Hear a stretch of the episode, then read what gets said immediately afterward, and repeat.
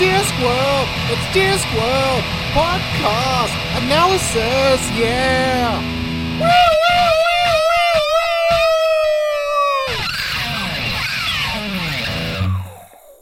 So this is Terry Pratchett, A Life with Footnotes, the official biography by Rob Wilkins, official Unseen Academicals review. I'm not going to go too in depth here or anything. I'm just going to give my thoughts on on the book and maybe a few of the more interesting uh, sections. So this is, of course, uh, yeah, the bi- biography of Pratchett, written by his longtime personal assistant Rob Wilkins. Um, became a, a pretty major figure in Pratchett's life, especially over the last decade or so, and during his um, uh, experiences with Alzheimer's. He is, of course, the person who uh, Pratchett dictated most of his later works to. So he's the person who actually physically wrote a lot of the later Discworld books. I think, I mean, the book explains that he dictated bits and pieces beforehand, but I think it's with um, Unseen Academicals in 2009, as we discussed on the first episode of this podcast, that because of his Alzheimer's, Pratchett had to essentially, yeah, forego writing the books, and from that point they were dictated using speech to text technology and and uh, with Wilkins writing them as well. I am pleasantly surprised that not a lot of this book is taken up by the Alzheimer's stuff. Not that that's not important, but I think it tends to overshadow a lot of Pratchett's life in a in a more general cultural context. Um, you know, I think he's become known almost as much for his work with Alzheimer's and euthanasia and things towards the end of his life as he is for his fiction. And uh, I think those are probably you know more important things uh, than the than uh, fantasy books about silly wizards. But I do find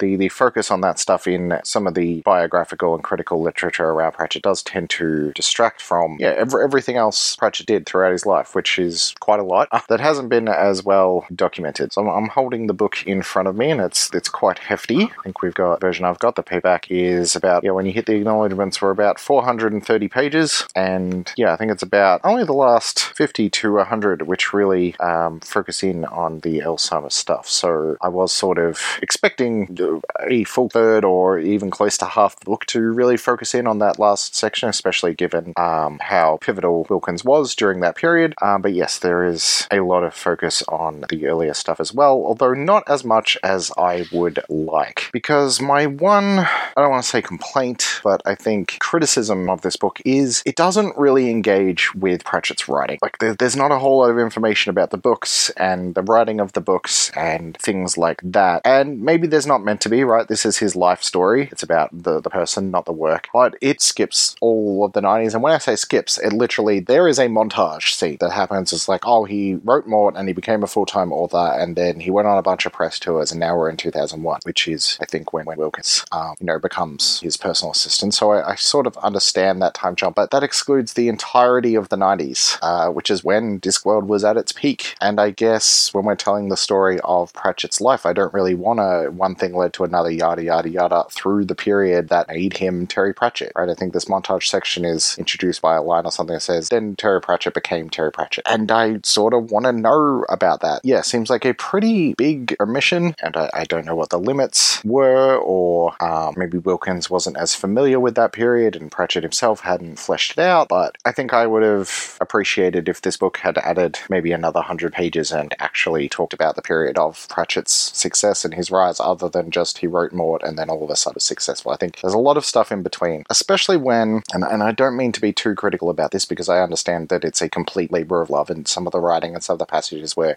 very touching. And, you know, I think this is a entertaining and well written book. Like, I, I listened to the audiobook version of it. I, I got the physical book, but then I, I ended up listening to the audiobook, which is read by Wilkins, and I think it's a really good way to do it. And, and I smashed through it. Like, I think I listened to like three quarters of it um, one day and then I finished it off the next morning. Like, it's, it's interesting, it's engaging, it's entertaining. So I think as a book itself, it's good. But coming to it as someone who wants a bit more insight on Pratchett's life and I guess his creative process, there isn't that much here that isn't already available on public record or that is particularly insightful about the things that are already known. I mean, I think the elephant in the room is Marc Burrows' Magic of Terry Pratchett biography, uh, which came out a couple of years earlier in 2020 and, and won the Hugo Award in 2021. So yeah, in the, in the last two years, there's been a very successful and I think perhaps a lot more comprehensive and insightful biography of Pratchett that has been written. I'm not sure about the relationship between Burrows and the Pratchett estate or how they feel about it or how that works. I don't really want to make speculations, but yeah, maybe it's it's just my preference, but I found Burrows outsider perspective sort of gave a little more insight and, and focused in on, on some of the things that myself and fellow fans might find more interesting. Like Burrows goes into a lot of detail about like the different articles and things Pratchett worked on while he was um, working for a newspaper. And although he he doesn't really go into Pratchett's writing process and isn't in a position to do so, he does give a little bit more sort of context around when the books were coming out and, and how they played into the progression of Pratchett's life. And and that book I think is significantly shorter. Okay, yeah, Amazon is telling me the the hardcover of the Burrows biography is only 220 pages, which doesn't seem like enough. But if that were to be expanded to twice the length, which um, A Life with Footnotes is almost exactly, I would, I, I guess, expect a little bit more density of, of insight and information. Again, this is not to discredit the, the book for what it is. I mean, here I guess I'm more reviewing its interest and usefulness to me as someone who is interested in Pratchett's writing rather than just a nice story. But yeah, I think between the, the Wilkins biography and the Slip of the Keyboard nonfiction collection, which a lot of the, the later um, pieces in that that do deal with Pratchett's Alzheimer's and things um, are quite bi- biographical. And here and in the Burrows biography, some of the later sections of Pratchett's life do just seem to be repeating what Pratchett has already stated elsewhere. So I don't know. It's it's a good biography, and I think there's a lot of feeling behind it. It's, it's an entertaining read, and for someone who you know isn't like me doing deep dive research into every aspect of Pratchett's life and writings, that you know this might be very insightful. They're not going to go and read the nonfiction collection or the Burrows biography. They might just read this, and at that point, I think you'd come away from it being quite satisfied. I mean, it's a tough one to criticize given the personal circumstances around Pratchett and Wilkins, but there is something insubstantial about it to me, and I, I want more than it was ever going to deliver or should have to deliver. Like, I don't expect Burrows or anyone else to go through and, and go, okay, this is what he was doing when he was writing this book, and this is what he was doing when he was writing this book. But I, I do think to skip over the entire 90s is, um, yeah, a, a pretty a pretty major omission. Like, maybe the most major omission that, that could have been made. And to the point about there being no insight or engagement with the writing process, what there is is a lot of engagement with uh, the adaptations. I'm talking about the Going Postal and Hogfather TV adaptations and the story of how those got made and things. Oh, and, and some of that was really useful. Like it does clear up some of the stuff surrounding the Mort adaptation that um, we discussed on, on the Mort episode. That uh, it was a lot later than I thought it was. Like when they said it was going to be by the guys who did Disney's um, Hercules and things. Like it wasn't directly after that. It was like much later, and and they talk about why those deals and things fell through. But at that point, if you're going to go into failed deals about films that never happened, you know, I probably would have appreciated, yeah, a bit more engagement with the the books, the things that make this book worth reading to begin with.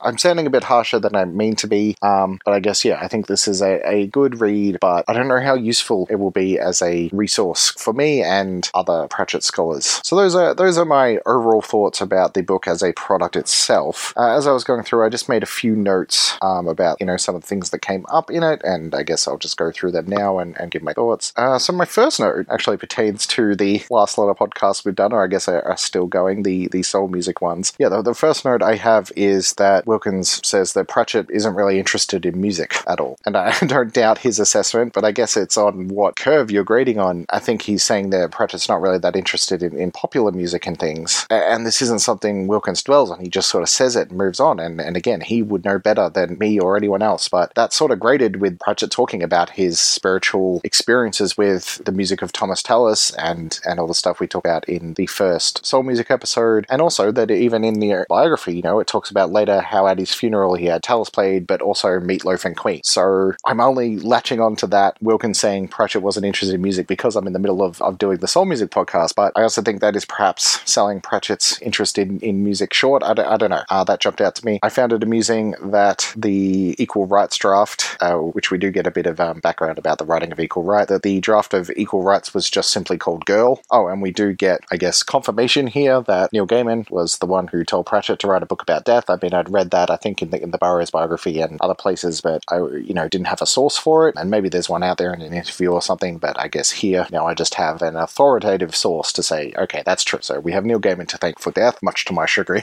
oh, we also got, this is going into the Mort movie section. Uh, yeah, it was interesting how much of a crucial aspect in that story Shrek played, uh, given how we and then mostly Alice were, was comparing um, the postmodern fairy tale pastiche of Witches Abroad with, with Shrek and things, that that was a, a notable part of Pratchett's movie deal negotiations there. Uh, we also get the discussion of Tiffany Aching as a Disney princess, which, uh, yeah, just again connecting to some of the silly discussions we had in um, uh, the Witches Abroad episodes. Where she would rank in a death battle, I'm not sure. I guess she'd just hit everyone with a frying pan and, and, and when Again, doing the this is the Susan thing, right? The no fluffy thinking. Um, Tiffany sort of replaces Susan, and I guess that's maybe why we don't see Susan show up again. Although they did mention there was an un- Pratchett had an unfinished plan for a, another Susan book that I can't remember the premise for, but apparently there was another Susan book coming about how she was the headmistress at the school. That was the, the next story Pratchett had planned for her. Oh, something that did really great on me throughout the book is um, the references to spoiler alerts. I think maybe it was Nightwatch or something. I'm not sure. And the digital version I have, it's not coming up on the search because it doesn't count the footnotes. So I guess these are all through through the footnotes, of which there are, you know, a substantial amount. But I also I don't love the title of this book, A Life with Footnotes, which I guess is what Pratchett wanted to call it. And footnotes are certainly a thing about him, but it's it's sort of a weird name for the book. And there's also I think there's a collection of Pratchett's nonfiction stuff called Once Again with Footnotes already. Don't know how about that title, but anyway, back to the spoiler alert thing. Yeah, I can't remember which book it is, but there's a bit where he goes, "Oh, and I'm not going to talk about the ending." Spoiler alert, uh, which already bugs me because yeah, I mean I've even found spoiler alerts creeping into academic books, and then when I have academic discussions with people, you know, when I've been recording with other other guests for this podcast and stuff, they say, "Oh, are we allowed to spoil the book?" And it's like, yeah, the the entire point of, of this is to talk about the book, like this idea that we shouldn't discuss books because it might ruin it for some, you know, imaginary and and unimportant person who hasn't read the end of the book, especially in a context of like I don't know who would be reading a Terry Pratchett biography who isn't familiar with his books and that they're not particularly plot and twist driven, and even talks about how early reviews of The Color of Magic spoiled the ending. Um, and I don't think that really impacted people's interest in the books or Pratchett's success, uh, Pratchett's success or people's interest in the books. Yeah, it sort of irked me when he brought up the spoiler alert thing, and then uh, whichever book it was he was discussing ends up later on going, oh, but in the epilogue, then this happens. So just then actually does explain and discuss the end of the book. So I just thought hey, the, the, whole spoiler alert thing kind of bugged me. And then he does it a couple of more times throughout the book. There's footnotes. I think there's two or three moments where spoiler alerts are brought up, and I, and I just thought that was a bit. Um, I mean, I don't like them, but also ill-fitting for the the context and the the subject matter. Um, there was a quote in there from Pratchett about how if you read science fiction, um, it's hard to be a bigot. But I thought that was interesting. I mean, in in my other academic work, you know, a lot of my engagement with science fiction is coming from a utopian studies perspective and animal ethics and things, which are talking about the way these works supposedly, allegedly, open up their readers' minds to other perspectives, other worldviews, and things. And while Pratchett's saying it doesn't make it true, it's nice to know that he, he was in that corner, which you know is pretty obvious given the the way the uh, later Discworld books go. I mean, he is specifically leveraging fantasy and science fiction to try and broaden people's uh, perspectives and tolerances. So that was just a quote that jumped out. And then we get a, a, little bit of insight into the writing of Unseen Academicals, which again was the first one that Wilkins was was pretty majorly involved in. Yeah, he talks about how Pratchett doesn't really like football or know anything about it, and yeah, talks about how he was watching a football game and didn't really understand it or, or did understand it or whatever. It's a funny little aside. But in terms of like what I'm saying, I, I want more insight into the the process. Is you know I don't want to know every step of how Pratchett wrote every book, but I want to know rather than oh Pratchett didn't know anything about football, but he managed to write a book about it. Why did he want to write a book about football if he didn't care about it or know anything about it? Why did Pratchett decide to write a book about football at that point? Why, at that point, did Pratchett say, I'm going to write this whole book about an orc and it's going to be about this thing that I don't know or care about? That That's sort of the thing I, I would have liked some insight into. Some other insights we get about Unseen Academicals are that it is the only time he or Pratchett ever used the copy paste function while writing a book, apparently, to paste Macarona's titles in the in the chant during the football match.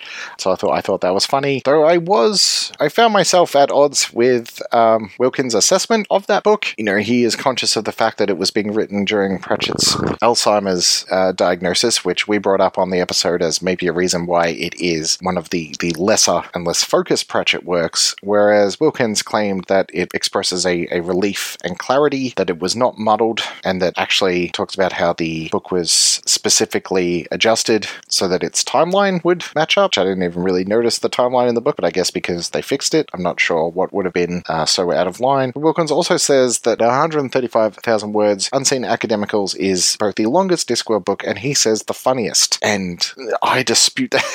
I mean, he's this is subjectivity and taste, and, uh, and I'm sure he had a, a good experience writing this book with his friend and things. There's no way Unseen Academicals is the funniest Pratchett book. I mean, we've been talking about how Soul Music, at least the, the death parts, might be the funniest stuff Pratchett's written, and I don't know which other ones I'd point to. I mean, Witches Abroad with, with some of the stuff with Nanny Og, I think is is a good contender, and, and Nanny and Carpe Jugulum as well. Some of the Rincewind ones, maybe if you just want like slapstick parody, but I don't know. It's Unseen Academicals does not strike me as a particularly funny book, and I think we were quite crit- critical in our first episode of some of the humor in relation to the the fat shaming and perhaps some of the the treatment of the queer coded characters. So yeah, I'm not sure about that one, but it was a striking assessment. I thought he he does admit Wilkins does admit, however, that the final adult Discworld novel, Raising Steam, wasn't up to uh, I was going to say snuff, but that's the book before. Yeah, wasn't up to the standard of Pratchett's earlier stuff, and, and he does say that yeah, by that point he was really struggling to bring the the book together. But again, he credits there the reason that book working at all is the editor going through and putting it all into place. And we, we haven't got to Raising Steam yet. We're not going to for many many years. Like that's we'll get to it before the Tiffany Aching books, but that's going to be the last one we do before those. So we're talking three or four years here. But uh, that book really drags. I found it a struggle to get through it both times. So I think even if that is the the best version that could have been produced by it, I think maybe some more editing could have been done.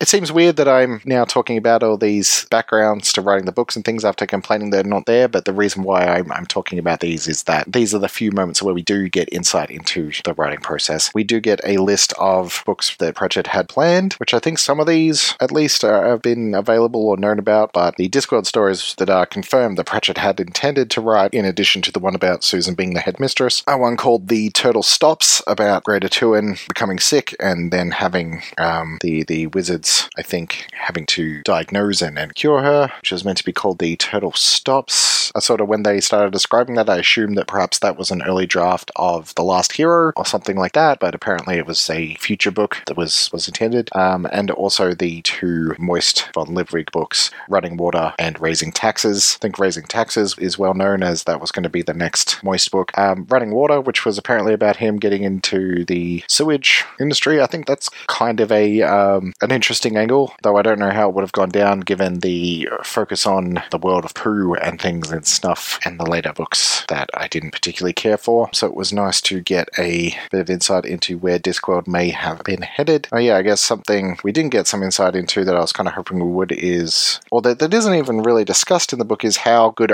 Was written and the collaboration between Gaiman and Pratchett. And I think the the best description of that and most comprehensive one is in the Burrows biography. So even there, that's sort of one where Wilkins seems better placed to explore that collaboration and relationship, but it's actually borne out better in the Burrows book. Oh, something I did find interesting was the emphasis that was placed on Pratchett's honorary doctorates at, at Trinity College oh, and the and the University of South Australia, which I'm going to have to look into, given that that is a lot closer than Trinity. But yeah, it seems Pratchett was really quite enthused about his honorary doctorate from from Trinity and enjoyed teaching the, the few lectures and classes he took there, and, and it's even suggested he might have been thinking about retiring into sort of a, a professorhood or would have liked the idea of that. And yeah, it remains one of my big sort of regrets or irks about the early podcast is that in the first episode of, of Unseen Academicals, the one the one on Unseen Academicals, Alice asks if Pratchett would have liked to receive an honorary professorship, and, and I dismiss it and say no, you probably wouldn't have. Now we've since explored that in the later episodes about how he did reject a lot of them, and even when accepting the Trinity one, made the joke of offering them one to Unseen University and things. And that wasn't anything I'd done research into and planned at the time. It was just a, a question that spontaneously came up that Alice asked that I responded to. But this here really, you know, sort of opened that wound again. I was somewhat accurate in his attitude towards the the idea of um, honorary professorships in general, but it does seem like he he really took to the one at Trinity and was leaning in that direction prior to his death. So that was interesting. I also got a confirmation that the London Labour and the Poor book that I talk about, or I will talk about in the second Soul Music episode, uh, was not just a book Pratchett read, but was a major influence on him. So that has confirmed uh, that for me. You'll know what that means when you hear that episode. There was also a, a story about one of the toilets at Trinity College that I think was called the Deluge, uh, about this hyper pressurized toilet, which I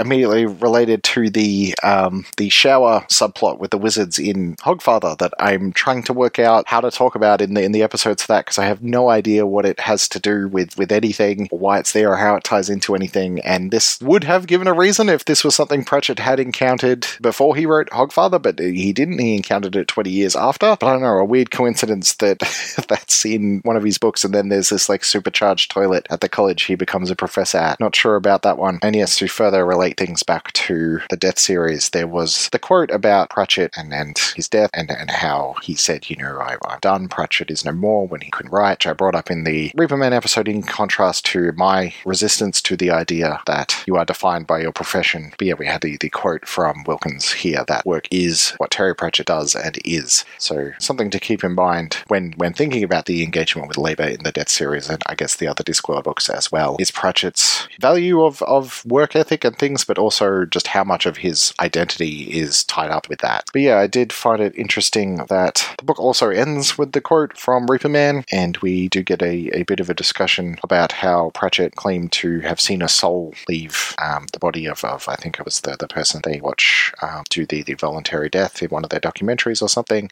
Um, he talks about that, um, but then the, the book ends rather, um, I thought, dourly a little bit um, by saying that Pratchett had promised Wilkins that if there was an afterlife, he'd give him a call and let him know, and Wilkins says the phone hasn't rung yet. So I guess reasserting that atheistic viewpoint against some of the speculations about Pratchett finding spirituality and religion in his later life, that I guess is an interesting part of that discussion. But I, I thought, it, yeah, it was a bit of a downer way to go out at the end. And I, I, I found it notable that both the Wilkins book and the Burrows biography end with the, not just a discussion of, but literally end with the three final tweets about death taking Pratchett, which I said, you know, I, I contemplated doing for the Reaper Man episode and then decided against it because it would have been trite and upsetting. But yeah, this is sort of a moment where, again, I think that the Burrows biography, just by virtue of being first, sort of got in there and got to claim that. And when we got to the end of this book and it was just how it was ended, I did think, you know, it would have been good to find a another way to end it, given that that is how the other award-winning biography of Terry Pratchett ends. Yeah, I guess coming back to how the, I think this book is good, it's interesting, it's a little bit insubstantial, and I think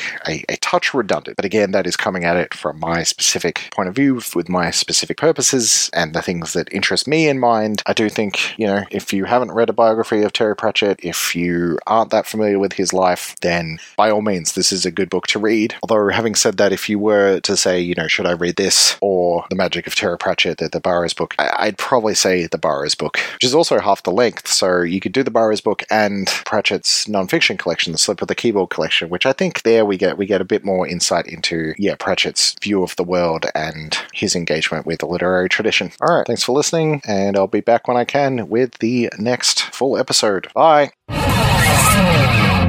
And we're clear.